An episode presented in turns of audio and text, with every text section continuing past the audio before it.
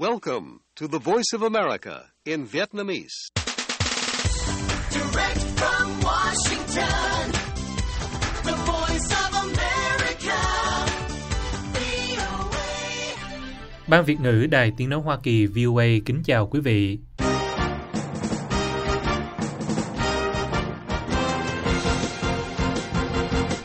Chúng tôi xin mở đầu chương trình thời sự quốc tế sáng thứ Sáu ngày 10 tháng 2 năm 2023 ở Việt Nam với phần lực thuộc các tin đáng chú ý. Triều Tiên khoe số lượng tên lửa hạt nhân lớn nhất từ trước đến nay trong cuộc duyệt binh ban đêm. Ngoài ra, những tin tức đáng chú ý khác bao gồm Nhật Bản, Philippines cam kết hợp tác an ninh chặt chẽ hơn trong bối cảnh căng thẳng với Trung Quốc. Điện Kremlin nói thế giới phải biết sự thật về vụ nổ đường ống Nord Stream. Công ty lính đánh thuê Wagner của Nga ngừng chiến dịch tuyển mộ tù nhân.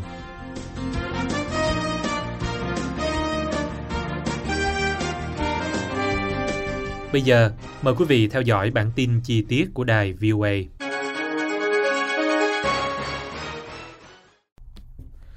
Truyền thông nhà nước Triều Tiên hôm thứ Năm 9 tháng 2 đưa tin nước này đã phô trương sức mạnh sản xuất tên lửa của mình trong một cuộc duyệt binh vào ban đêm, trưng bày nhiều tên lửa đạn đạo xuyên lục địa ICBM hơn bao giờ hết và ám chỉ về một loại tên lửa nhiên liệu rắn mới. Bình Nhưỡng thúc đẩy chương trình tên lửa đạn đạo, phóng thử hàng chục tên lửa tiên tiến vào năm ngoái, bất chấp các nghị quyết và các chế tài của Hội đồng Bảo an Liên Hợp Quốc. Ông Life Eric Easley, giáo sư thuộc Đại học Iowa ở Seoul cho biết, lần này ông Kim Jong-un đã để các lực lượng tên lửa chiến thuật và tầm xa đang mở rộng của Triều Tiên tự nói lên điều đó. Ông cho biết thêm, thông điệp mà Bình Nhưỡng muốn gửi đi quốc tế về khả năng răng đe và cưỡng chế của họ có thể sẽ đến dưới hình thức thử tên lửa nhiên liệu rắn và thử một thiết bị hạt nhân thu nhỏ. Hình ảnh do Thông tấn xã nhà nước KCNA công bố về cuộc duyệt binh tối hôm 8 tháng 2 cho thấy có tới 11 tên lửa đạn đạo xuyên lục địa ICBM Hoa Song 17 lớn nhất của Triều Tiên, được cho là có thể tấn công tới gần như mọi nơi trên thế giới bằng đầu đạn hạt nhân. Ông Ankit Panda thuộc Quỹ Carnegie vì Hòa bình Quốc tế có trụ sở tại Mỹ cho biết trên Twitter rằng 11 tên lửa này có thể đủ để áp đảo hệ thống phòng thủ tên lửa hiện tại của Mỹ. Đây là tổng số bệ phóng ICBM nhiều hơn số mà chúng ta từng thấy trước đây tại một cuộc duyệt binh của Triều Tiên, ông Panda viết trên Twitter. Tên lửa Hoa Song 17 được thử nghiệm lần đầu tiên vào năm ngoái. Cùng với chúng tại cuộc duyệt binh là tên lửa mà một số nhà phân tích cho rằng có thể là nguyên mẫu hoặc mô hình của một ICBM nhiên liệu rắn mới trong bệ phóng dạng hộp. Phát triển ICBM nhiên liệu rắn từ lâu đã được coi là mục tiêu chính của nước này vì nó có thể làm cho các tên lửa hạt nhân của nước này khó bị phát hiện và khó bị tiêu diệt hơn trong một cuộc xung đột. Triều Tiên tổ chức duyệt binh ở Bình Nhưỡng để kỷ niệm 75 năm thành lập quân đội, KCNA cho biết. Lãnh tụ Kim Jong-un tham dự cùng với con gái của ông, người được coi là có thể đóng vai trò lãnh đạo trong tương lai trong một chế độ độc tài cha truyền con nối.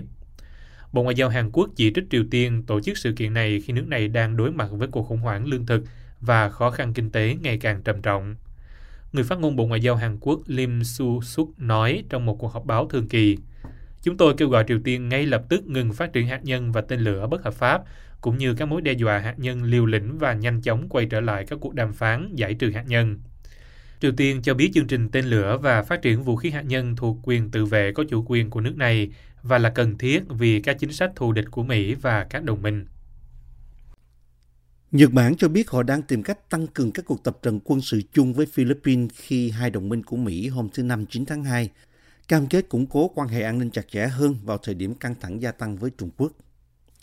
Hai nước cũng đã ký một thỏa thuận cho phép các lực lượng vũ trang của họ phối hợp với nhau trong các hoạt động cứu trợ thảm họa. Một thỏa thuận được coi là một bước tiến tới một hiệp ước rộng lớn hơn có thể cho phép hai nước triển khai lực lượng trên lãnh thổ của nhau. Trong năm có tình hình quốc tế phức tạp như hiện nay, Nhật Bản rất coi trọng hợp tác với Philippines. Thủ tướng Nhật Fumio Kishida phát biểu khai mạc cuộc gặp với Tổng thống Philippines Ferdinand Marcos Jr. tại Tokyo. Ông Kishida sau đó cho biết hai bên đã đồng ý tìm cách thiết lập một khuôn khổ giúp củng cố và tạo thuận lợi cho quá trình tổ chức các cuộc tập trận chung. Nhật Bản đã tổ chức các cuộc tập trận quân sự chung với Hoa Kỳ và Philippines vào tháng 10 vừa qua. Đài Loan nằm giữa Nhật Bản và Philippines đã trở thành tâm điểm của các hoạt động quân sự ngày càng tăng của Trung Quốc mà Tokyo và Washington lo ngại có thể leo thang thành chiến tranh khi Bắc Kinh tìm cách chiếm đảo tự trị dân chủ này mà họ coi là một tỉnh bất hảo. Tổng thống Marcos trong chuyến thăm đầu tiên tới Nhật Bản kể từ khi nhậm chức vào tháng 7, vào tuần trước đã ký một thỏa thuận cho phép Hoa Kỳ tiếp cận nhiều hơn với các căn cứ quân sự của Philippines. Thỏa thuận cứu trợ thảm họa với Tokyo được coi là tiền đề khả thi để thiết lập một thỏa thuận về lực lượng quân sự di động, cho phép các lực lượng Nhật Bản triển khai tới Philippines dễ dàng hơn. Tokyo có những hiệp ước như vậy với Australia và Anh, đồng thời cũng là nơi tập trung lực lượng lớn nhất của Mỹ ở nước ngoài. Sự hiện diện quân sự của Nhật Bản ở Philippines có thể giúp Manila chống lại ảnh hưởng của Trung Quốc ở Biển Đông, nơi mà Bắc Kinh tuyên bố chủ quyền phần lớn, bao gồm cả khu vực mà Manila coi là chủ quyền của mình.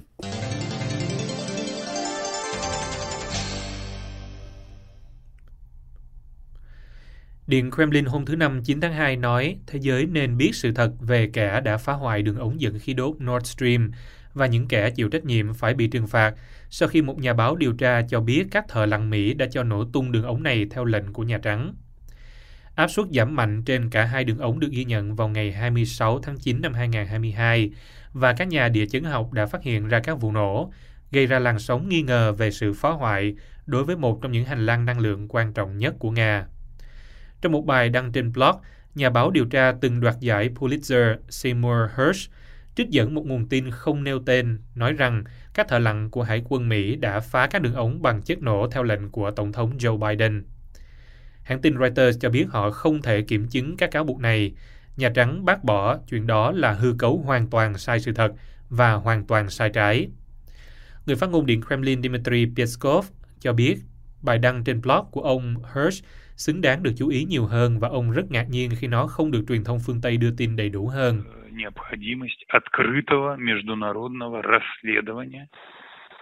Thế giới phải tìm ra sự thật về kẻ đã thực hiện hành động phá hoại này, ông Peskov nói với các phóng viên. Đây là một tiền lệ rất nguy hiểm. Nếu ai đó đã làm điều đó một lần, họ có thể làm lại điều đó ở bất cứ nơi đâu trên thế giới. Sự xuất hiện của những tài liệu như vậy một lần nữa cho thấy sự cần thiết của một cuộc điều tra quốc tế về cuộc tấn công chưa từng có này nhắm vào cơ sở hạ tầng quan trọng quốc tế, ông Peskov nói, và cho biết thêm thủ phạm nên bị trừng trị. Ông Peskov lưu ý thận trọng về việc chỉ coi một trang blog là nguồn tin chính, nhưng nói rằng thật không công bằng khi bỏ qua một bài báo như vậy. Có điểm có thể tranh cãi, có điểm cần bằng chứng, nhưng chắc chắn bài viết rất đáng chú ý về độ sâu phân tích, cách trình bày hài hòa, nên nếu bỏ qua thì không công bằng. Nga không cung cấp bằng chứng, đã nhiều lần nói rằng phương Tây đứng sau các vụ nổ ảnh hưởng đến đường ống Nord Stream 1 và 2 vào tháng 9 năm ngoái. Các đường ống này nằm trong dự án cơ sở hạ tầng trị giá hàng tỷ đô la vận chuyển khí đốt của Nga đến Đức dưới biển Baltic. Công ty lính đánh thuê Wagner của Nga vừa ngừng tuyển dụng tù nhân để đưa sang chiến đấu ở Ukraine. Reuters dẫn lời người sáng lập Wagner, Zevgeny Prigozhin cho biết hôm thứ Năm 9 tháng 2. Ông Prigozhin trả lời yêu cầu bình luận từ một cơ quan truyền thông Nga đăng trên mạng xã hội rằng việc tuyển dụng tù nhân của công ty quân sự tư nhân Wagner hoàn toàn chấm dứt. Chúng tôi đang thực hiện tất cả các nghĩa vụ của mình đối với những người làm việc cho chúng tôi, ông nói.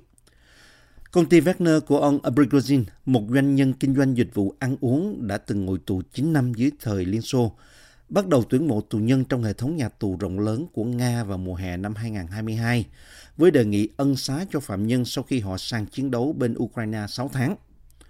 Công ty Wagner không cung cấp thông tin về số lượng tù nhân gia nhập công ty của mình, nhưng các số liệu về hình sự của Nga được công bố vào tháng 11 cho thấy số tù nhân của nước này giảm hơn 20.000 người trong khoảng thời gian từ tháng 8 đến tháng 11, mức giảm lớn nhất trong hơn một thập kỷ.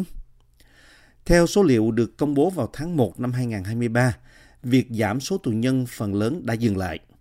Vào tháng 12, Reuters đưa tin rằng cộng đồng tình báo Hoa Kỳ tin rằng công ty Wagner triển khai 40.000 quân là các phạm nhân tại Ukraine, chiếm phần lớn số quân của nhóm này.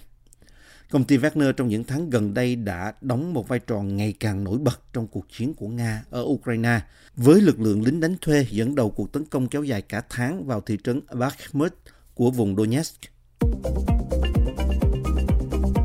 Podcast Thời sự quốc tế của Đài Tiếng Nói Hoa Kỳ VOA cập nhật tin tức thời sự quốc tế mới nhất mỗi ngày, các chuyên mục đặc biệt về Việt Nam và thế giới, các bài phỏng vấn, tường trình, bình luận và phóng sự của phóng viên và cộng tác viên đài VOA về các vấn đề liên quan đến Việt Nam và quốc tế. Mời quý thính giả đăng ký podcast Thời sự quốc tế VOA trên các ứng dụng Spotify, Google Podcast, Apple Podcast hay trên bất cứ ứng dụng phổ biến nào để nghe podcast Thời sự quốc tế VOA mới mỗi ngày.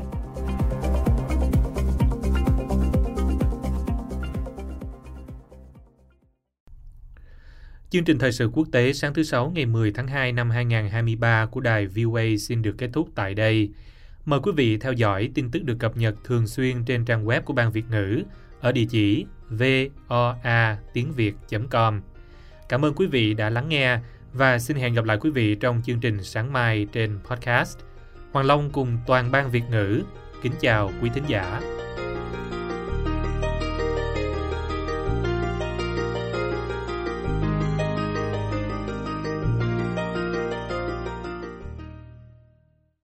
This program has come to you from the Voice of America, Washington.